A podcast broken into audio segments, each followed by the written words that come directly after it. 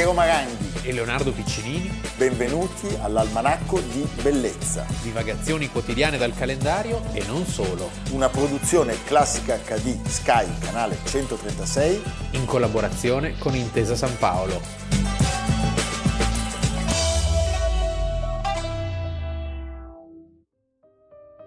Malinconia amorosa del nostro cuore come una cura segreta o un fervore solitario, più sempre intima e cara. Per te un dolce pensiero ad un'amara rimembranza si sposa, ti scaccia il tedio che dentro ristagna e poi tutta la vita t'accompagna. Almanacco di bellezza, 9 marzo, Leonardo Piccinini. Piero Maranghi. Allora, oggi abbiamo deciso di fare le cose in grande e finalmente rispettiamo Leonardo un anniversario, cosa rarissima Ah, ma hai fatto bellezza, paura. perché il nostro snobismo ci impedisce di essere canonici nelle scelte. Sì. Avete riconosciuto il personaggio con cui abbiamo aperto la nostra puntata di oggi. Continuiamo ad andare a Trieste e questo mi riempie di gioia. Beh, Gillo Trieste- Dolfles. Trieste eh, è una Trieste. fucina, Trst. è una messe di suggestioni. Io vorrei anche andarci fisicamente. Io ci vado. Siamo Ci sono- sempre qua. No, io ci sono stato recentemente, tu non te ne sei accorto, ti avevo dato del sonnifero. Ah, ok, ho capito. Eh? Va bene. Va bene. Senti, il 9 marzo oggi del 1883, quindi 140 anni fa, giusti giusti, nasceva a Trieste Umberto Saba. Che non si chiamava Umberto Saba. Si chiamava Umberto Poli. Poli. Ma la storia è molto, è molto Sì. dolce, perché lui era stato affidato dalla madre a una, a una baglia slovena Sì. che dal nome mi è già Tu hai molto- conosciuto? Sì, la Peppa Sabat. Sì, com'era la Peppa Sabat? Era come la Grande Berta, il cannone, il cannone tedesco della prima guerra mondiale.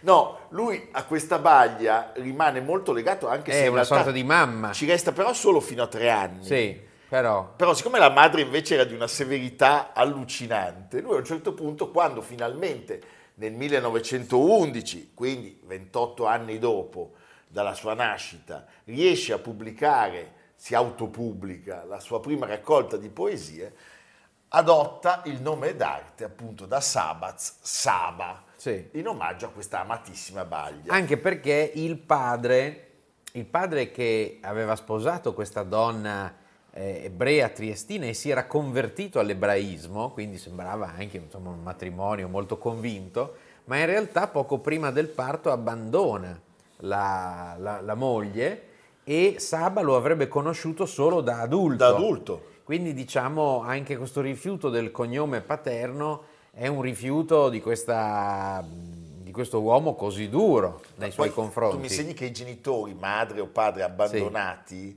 o tramutano questa- questo dolore in una dolcezza verso i figli, o credo questo sia il caso, in una severità, Sì, come se lui fosse il responsabile. vedi, Hai capito? mamma mia. Riflettiamo. Riflettiamo, Riflettiamo. sì, ti prego.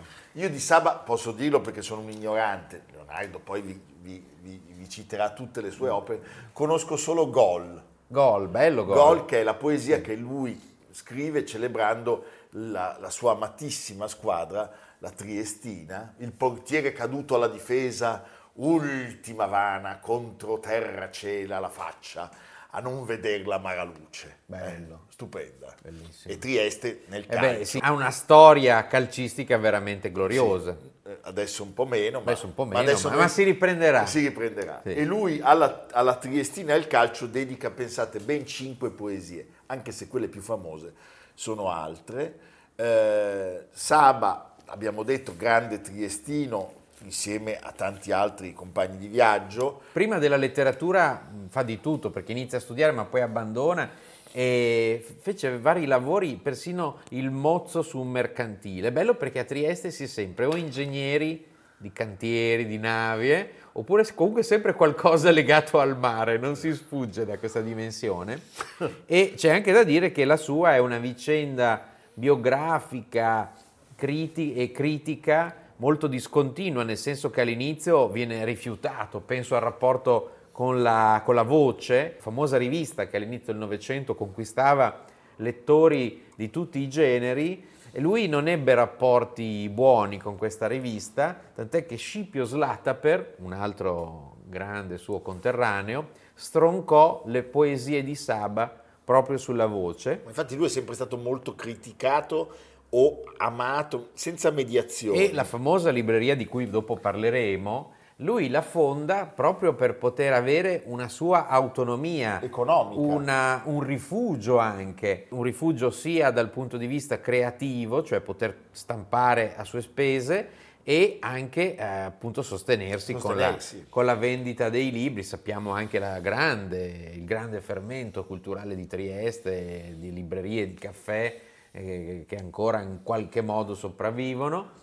E, mm, e, poi ha avuto anche una vita, diciamo, problematica perché soffriva di, di turbe nervose. Eh certo dovete andare a farsi curare. Io ho raccolto una testimonianza di un frequentatore della, della libreria, ah. quando ero molto giovane, che mi raccontò eh, che, che, lui era, era, molto irascibile, tant'è che la ah. libreria è, è, stata sempre gestita in realtà da questa splendida stirpe di, di personaggi di cui parleremo, padre, adesso c'è il figlio, e un luogo meraviglioso come altre librerie antiquarie a Trieste, è un luogo di libri. Andate nelle librerie. Tra l'altro Saba, ricordiamolo, eh, quando nasce al mondo nel 1911 c'è ancora eh, la figura per esempio di Italo Svevo a, a Trieste. Eh, Ma certo, stiamo parlando di una Trieste che era eh, il porto dell'impero austro-ungarico perché lui nasce nel 1883, quindi insomma diciamo che per un eh, quarantennio più o meno avrebbe visto una delle città più vivaci, più vitali dell'intero continente. Mi piace leggerti cosa di lui diceva appunto il nostro Italo Svevo. Umberto Saba, poeta molto noto in Italia, mio concittadino, e che mi interessa molto ad onta che abbia quel benedetto vizio di lasciare in bianco una parte della carta su cui scrive, le invierà dei suoi libri. Non è solo per alimentare quel suo vizio impunito che le faccio inviare questi libri. Il Saba a me pare un uomo interessante e un magnifico poeta che trae dalle cose delle parole che sono veramente sue. Ma non spetta a me dare dei giudizi. Questa è la lettera che scrive poco prima di spegnersi nel 26, Svevo morirà nel 28. Abbiamo un contributo, Leonardo.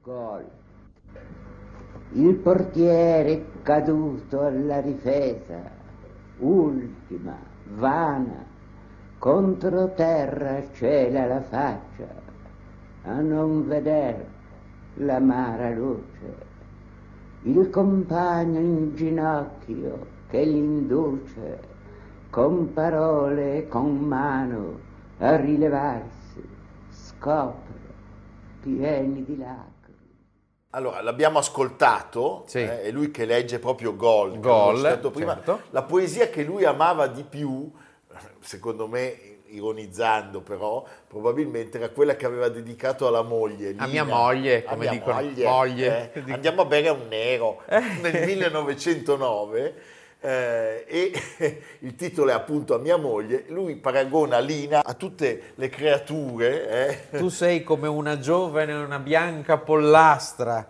tu sei come una gravida giovenca, tu sei come la rondine che torna in primavera, tu sei come la pavida coniglia tu sei come la provvida formica, eccetera, via. eccetera. Sembra che lei non l'avesse presa molto bene, tant'è che c'è una testimonianza di lui che dice manco poco litigasse con me. Certo, eh, stupendo. Senti Leonardo, allora lui studia tra Padova, Venezia, poi va in Toscana sì. per l'università, fa nelle retrovie... La prima guerra mondiale a Tagliedo, Caproni di Taliedo.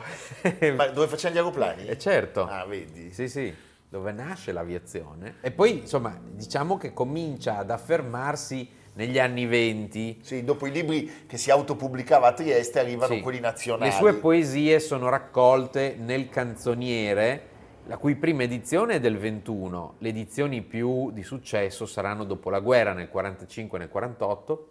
E nel 21 appunto inizia questa, questo momento di interesse per, la, per, l'opera di Saba da parte della critica, tant'è che qualche anno dopo, nel 28, Solaria, Solaria. dedica a Saba un intero numero a eh, testimonianza della crescita della sua fama. Mi piace leggere una poesia dedicata a questa città, a Milano, del 1921, contenuta appunto nella prima edizione del canzoniere, che si intitola Milano.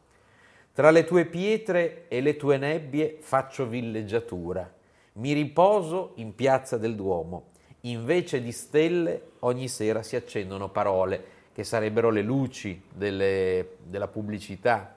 Nulla riposa della vita come la vita. Che bello. Bello. Senti, non piaceva a Benedetto Croce, non mi sorprende. No. eh, Però sappiamo che era, per esempio, molto amico di Montale, di Ungaretti, Certo. ed era molto apprezzato da un critico importantissimo, Giacomo De Benedetti. E sappiamo anche che molti altri poeti, già prestissimo direi negli anni 30, lo consideravano un maestro. Dagli anni 30 aumenta la fama, ma eh, aumenta anche la nevrosi. Anche, anche lasciami dire, c'è un'ebreitudine Eh certo. eh, che e poi con le leggi razziali chiaramente in un paese che sprofonda in la quella... depressione aumenta, tant'è che viaggia per, diciamo, non pensare a questo momento triste, si rifugia in qualche modo eh, prima a Parigi, poi va a Firenze e proprio a Firenze intellettuali del calibro di Eugenio Montale e altri in qualche modo lo proteggono, lo sostengono e, e queste cure psicoanalitiche procedono eh, diciamo distogliendolo spesso dall'attività letteraria perché poverino la situazione era quello che era. È terribile. E poi, e poi l'opera Omnia però gli restituisce diciamo, una Sì. grande soddisfazione, naturalmente dopo la fine del conflitto e quando l'Italia torna un paese libero e repubblicano, nel 1948 Sì. è Mondadori a pubblicarla. In quel momento nasce una grande corrente critica nei suoi confronti, cioè lo dice, lo Sì, de- un risveglio di interesse anche di chi l'aveva diciamo considerato male. Due edizioni, il 45 premio Viareggio, cioè la seconda del canzoniere, la terza nel 1948 che ne decreta il pieno, il pieno successo. E tuttavia la fama, questa fama conquistata, agognata, eh, arriva però in un momento in cui queste costanti crisi depressive eh, lo, lo- lo- lo sottraggono a, a una pace. Sì, sì, certo. E poi ecco, diciamo che c'è anche eh, una testimonianza che colpisce, perché se da alcuni era considerato il poeta troppo facile, è Pasolini che dice di lui il più difficile dei poeti contemporanei, nel senso testuale che non c'è, dice Pasolini, parola in saba, la più comune, il cuore, amore della rima famosa che non risulti immediatamente violentata o almeno malconcia e strappata al suo abituale significato, al suo abituale tono semantico. Ha una scontrosa grazia. Se piace, è come un ragazzaccio aspro e vorace, con gli occhi azzurri e mani troppo grandi per regalare un fiore. Come un amore, con gelosia. Intorno circola ad ogni cosa un'aria strana, un'aria tormentosa, l'aria natia. La mia città che in ogni parte è viva ha il cantuccio a me fatto, alla mia vita, pensosa e schiva. Giorgio Una Strehler, bellissima poesia, che legge Trieste, Trieste, Trieste, Trieste, eh? al massimo. al massimo proprio. Senti Leonardo, abbiamo parlato di questa libreria, è un luogo che vi consigliamo di visitare. Sì. Si trova in via San Nicolò 30, si chiama Libreria Antiquaria Umberto Saba, protetta dalla, regio- dalla la regione che, che dieci anni fa, un- 11 anni fa, l'ha riconosciuta studio d'artista perché è il luogo in cui lui ha vissuto, ha lavorato e ha composto molte opere. E Saba la comprò, appunto, l'abbiamo ricordato, nel 19 per garantirsi un'autonomia e- ed è bello che dopo cent'anni sia ancora lì. No, meraviglioso. Un Pensate, presidio di cultura. Presidio di cultura, bravissimo. Allora, se voi andate, è chiusa la domenica e il lunedì, Sì. c'è Mario Cerne, che è il libraio che gestisce, che cura, che custodisce questo patrimonio, è professionalmente strepitoso, ma è un, è un mondo, dovete esserci e non è soltanto lì, eh, tutte le librerie triestine hanno questa caratteristica. Lui è il figlio di Carlo Cerne, che fu il gestore, il, il ragazzo di bottega. Il commesso, il commesso scelto da Saba per occuparsi della libreria quando lui era poverino, era preso da altri pensieri. Ti lasciami dire anche perché il senso degli affari di Saba era Non era tra i più... eh? poi il suo carattere Certo. trattava male i clienti. Sì, Beh, andate bello. a visitare questo luogo, abbiamo alcune immagini per congedarci da questa figura bellissima. E poi andate a mangiare da Suban. Beh. Saba, Suban. Sono andato da Suban la penultima volta che ero a Trieste, ho Eh. visto un uomo simpaticissimo. È il proprietario. No, a parte il proprietario, Paolo Condò. Ah, Sai il giornalista sportivo? Sì. È triestino. vedi. Vedi. Lì c'è il filetto alla prussiana, alla Suban, che è una cosa... Ah, lacrime, Va bene. lacrime come nei cartoni giapponesi. Evviva. Eh, concetto, la felicità.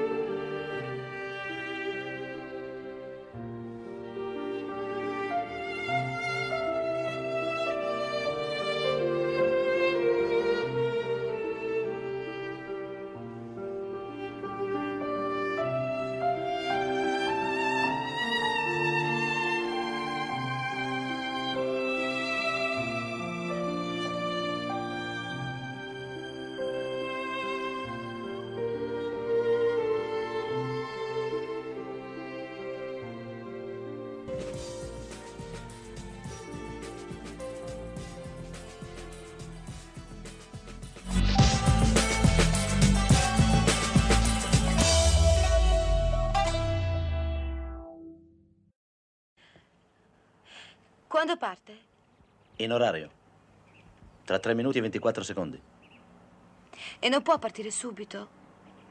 Che fretta c'è? È pieno di cocoriti qui. Cosa? Sì, cocoriti, quegli uccelli che danno fastidio alle straniere. Ah, i pappagalli. Ma non stia lì a leggere il giornale, io ho fretta.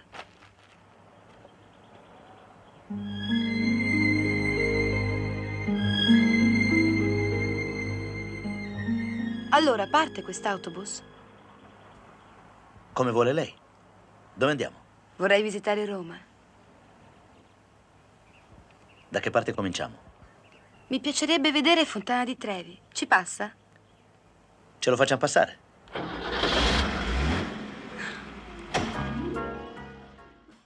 La domanda con cui si inizia la puntata, giustamente, è bella e bellissima. Sì. Ci si chiede, ma è brava? E diciamo vabbè. una cosa, ce lo siamo chiesti per anni. Finché poi è arrivata la Bellucci, abbiamo smesso di chiederci se Ornella Muti fosse brava, abbiamo incominciato a chiederci se la Bellucci fosse. Diciamo per me che Ornella Muti è brava. è Diciamo brava. che è anche funzionale, ecco. E noi le facciamo gli auguri, lei guarda l'almanacco di bellezza insieme a Riccardo Muti. No, Che no, sono no, parenti? non sono parenti, no. Ornella Muti le facciamo gli auguri perché è nata a Roma nel marzo del 1955, è il suo compleanno, non so come lo festeggi, se volesse venire da noi noi saremmo felicissimi. Sì, e poi ricordiamo che è stata sì una grande attrice, ma anche un grande sex symbol.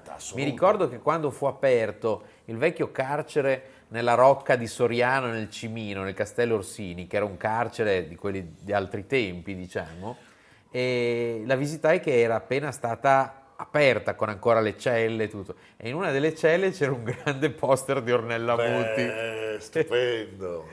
Io ci starei in cella con Ornella Muti. Eh sì, eh, ma senza dentro. poster, con Senza lei- po- con lei vera. con lei vera, eh. sì. Senti, quando leggiamo la garzantina del cinema è impietosa, pur se incapace, dice, di sviluppare i suoi scarsi talenti recitativi negli anni 70 e 80, Ornella Muti diviene comunque un'icona del cinema italiano. Io sono in disaccordo perché il cinema non è soltanto fatto di prove eh, d'attori, di attrici, ma è anche fatto di fotogenia, di presenza. E poi scusami, se Risi, Ascoltate. Monicelli, Ferreri Sì. hanno, hanno scelto lei, ma dico, stiamo Un motivo scherzando. ci sarà. Eh, un motivo ci sarà e non sarà solo quello che pensate voi sporcaccioni. Anche. E anche te. E E anche anche, que- lui, il procione. anche- Guarda il procione, ha sentito Ornella Muti, hai visto? Sì, sì, sì. Si è dato tutto Perché un il tono. Procione ha una certa età ormai. Eh sì, eh Ha sì. visto tutti i film. Allora, lei debutta giovanissima. Leonardo, a 14 anni. La moglie più bella, 1970, è un film di Damiano Damiani, un film drammatico. Il suo nome vero è Francesca Romana Rivelli, padre napoletano e mamma estone. Già il cocktail, diciamo, disegna Beh, la- la eh, bellezza. eh sì, Napoli e l'Estonia. Cioè, cioè, se tu Due vai, mondi meravigliosi. vai certi posti dei laghi lombardi dove non c'è mai l'incrocio. No. Io ho visto anche delle probosci. Delle probosci, Va bene. invece in, Esto- in Estonia e Napoli cosa c'è di più? Eh? Bom, bom, bom, bom, bom. Senti, e, e- e Damiano Damiani è quello che le affibia il, il nome d'arte. Sì. Perché dice, mescolando Eh, Ornella. due figure d'annunziane, viene Ornella Muti, Riccardo Muti invece si chiama veramente così. Anche Piero Maranghi, Eh. non è il nome d'arte. No, non è Sveliamo un segreto. E eh, come inizia la sua carriera? Lei accompagna la sorella a un, È un cla- un grande classico. classico.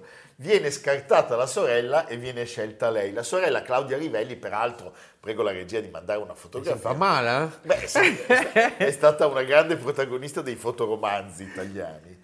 Eh, La Muti gira un po' di film minori e poi pa pa pa, fa il botto con Appassionata di Gianluigi Calderone, un film torrido e censurato. Con Eleonora Giorgi. Con Eleonora Giorgi che è di due anni più vecchia di lei, no, non si dice più vecchia, è di due anni meno Più- giovane. più adulta. Più adulta, va bene. e poi arriva un film stupendo. Straordinario romanzo popolare di Mario Monicelli, girato nella periferia milanese tra Lambrate, Greco, Sesto San Giovanni, le musiche di Enzo Iannacci.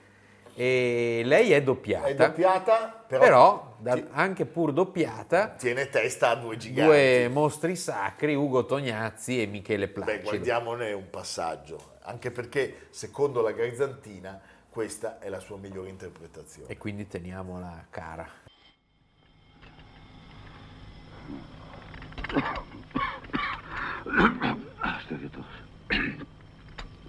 Giulio, non ci andare in fabbrica. Ma cosa dici? Resta a letto, fa freddo assai fuori. Ecco, bravo. Così domani vado dal capo e gli dico, sai che avevi il freccio, sono mica venuto a lavorare. Ma dai, Vincenzino. Ma piove. Eh sì, piove. Dai, muoversi, svegliarsi, camminare. Dammi la roba, va. Cosa fai? Vincenzina! Ma dai, ma ti sei montata la testa? Ma no, dai, non fare così. Ma è possibile. Queste idee alle sei della mattina. Ma no.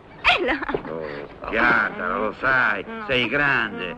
Tu, non facciamo i bambini. Sai, eh, cosa dico al capo? Che non sono venuto perché mi tirava. Dai, su, su, non posso, non posso, sono un sindacalista, no? Ma cosa sei venuto? Un attacco di erotismo, andiamo. Eh, aia! Uè, Nixon, su le mani da Cuba, cosa fai? Eh, ma sei proprio una delinquente. A dirti? Giù le mani da Cuba. Senti, Sì. la Muti a questo punto, dopo questo successo, è una diva, una delle più importanti degli anni 70. E recita un po' con tutti. Tutti. Arriva Ferreri con l'ultima donna. Perché era lei quel film con Adriano Celentano. Beh, quelli sono arrivano, vabbè, cioè, li ho visti tutti al cinema. Li hai visti tutti un quelli. bambino, erano Con meravigliosi. lui con la macchina bianca. il cos'era? bisbetico domato. Eh, sì, sì, sì. Ma in quello di Ferreri eh, noi abbiamo anche un personaggio, Gerard Depardieu, che alla fine Zacket fa come Bobbit. Eh, come si chiamava mia. l'americano? Cioè gli aveva fatto la moglie. Sì, abbiamo capito. C'è un taglio, insomma. È un taglio che Una noi abbiamo- cesura. Una cesura. una cesura. E poi, e poi arrivano i film di Dino Risi, Meraviglioso, La stanza del vescovo. da Piero Chiara, Da Piero Chiara. stupendo. eh? La maionese, Cleofe, Cleofe. fantastico. E Primo Amore, 1978, che racconta il legame tra un guito ospite in una casa di riposo e una, una cameriera molto ambiziosa. Va bene. Poi sì. c'è Giallo Napoletano 1979 di Sergio Corbucci con Mastroianni, eh, Peppino De Filippo, Michel, Michel Piccoli, Piccoli. anche se Mereghetti lo sconsiglia. Sì, sì, dice un punto basso in uno dei periodi più bui del cinema italiano. Durissimo. Mamma mia. E poi arriva quella follia di Dino De Laurentiis, Flash Gordon. Come parlava Dino De Laurenti? Ti avevo dato un quarto d'ora, sono due ore che parli. Sì. Dammi i copioni, te li compro tutti. eh, Ecco, a, Vincenzoni, a Vincenzoni. a Vincenzoni. Senti, noi guardiamo però una scena da, da- da questo, da questo mega film con la colonna sonora dei Queen, dove tra l'altro è fantastico perché c'è una perfida Mariangela Melato Capisci che nomi qui che frusta Ornella Muti, ma Sì. cose pazzesche. Your lover, Barin, is harboring Gordon in Aboria, is he not? No! This lying is such a waste of time. You left with a pilot and returned alone. Wasn't he Gordon in disguise? No! Who do you imagine you're protecting? The Imperial surgeon who revived Gordon in his tomb? Another lover of yours? Your jealousy of me has made you mad! Seize the Imperial surgeon on suspicion of treason. You're mad! Prepare him for torture! Confess, and we won't hurt you anymore. We don't like doing this at all. Never! Bring me the boar worms. No! Not the ballworms! I'm a princess of the blood, Clytus. My father will have your head for this. I swear. He'll execute your whole perverted secret police force. I demand to see him! With pleasure. Ancora Ferreri, Storie di ordinaria follia, 1981, film americano tratto da Bukowski con Ben Gazzara. Ben Gazzara. E poi E poi gli anni 80 sono la consacrazione. sono cioè gli anni delle, delle- delle VHS. Sono film di grandissimo successo che tutti abbiamo in mente, da Celentano a, Bisbetti Po- Codomato. a Pozzetto, Certo, è un povero ricco. un povero ricco, Eh sì. di Festa Campanile 1983, Bonnie e Clyde all'italiana con Villaggio. Beh, devo dire, il rapporto con Celentano, che ha anche un altro passaggio in Innamorato Pazzo, è stupendo, cioè loro due, uno davanti all'altro, sai lui che... eh, ma ragazzi, ma que- ma questo è un cinema stupendo, Eh, cioè, nel senso che oggi i film, diciamo, di quella categoria valgono poco o niente, lasciamelo dire.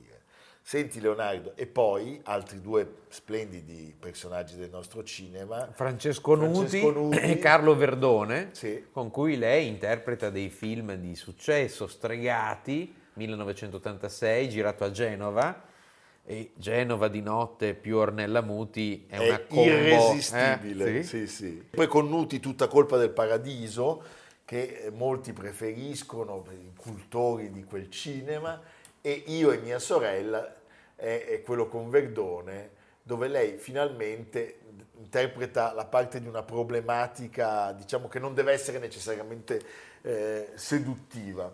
E poi citiamolo, citiamolo perché c'è... 1988, codice privato di Citto Maselli, dove lei è in scena da sola per un'ora e mezza. E Citto Maselli è più, Eh. più d'impegno.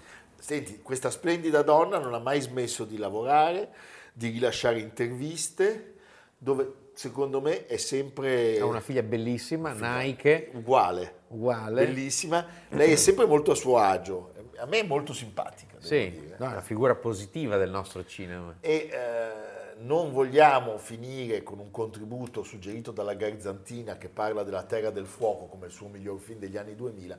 Noi ci vogliamo congedare con Ornella Muti davanti a Francesco Nuti in Stregati. Cosa faccio? Andiamo da quella. Come si chiama?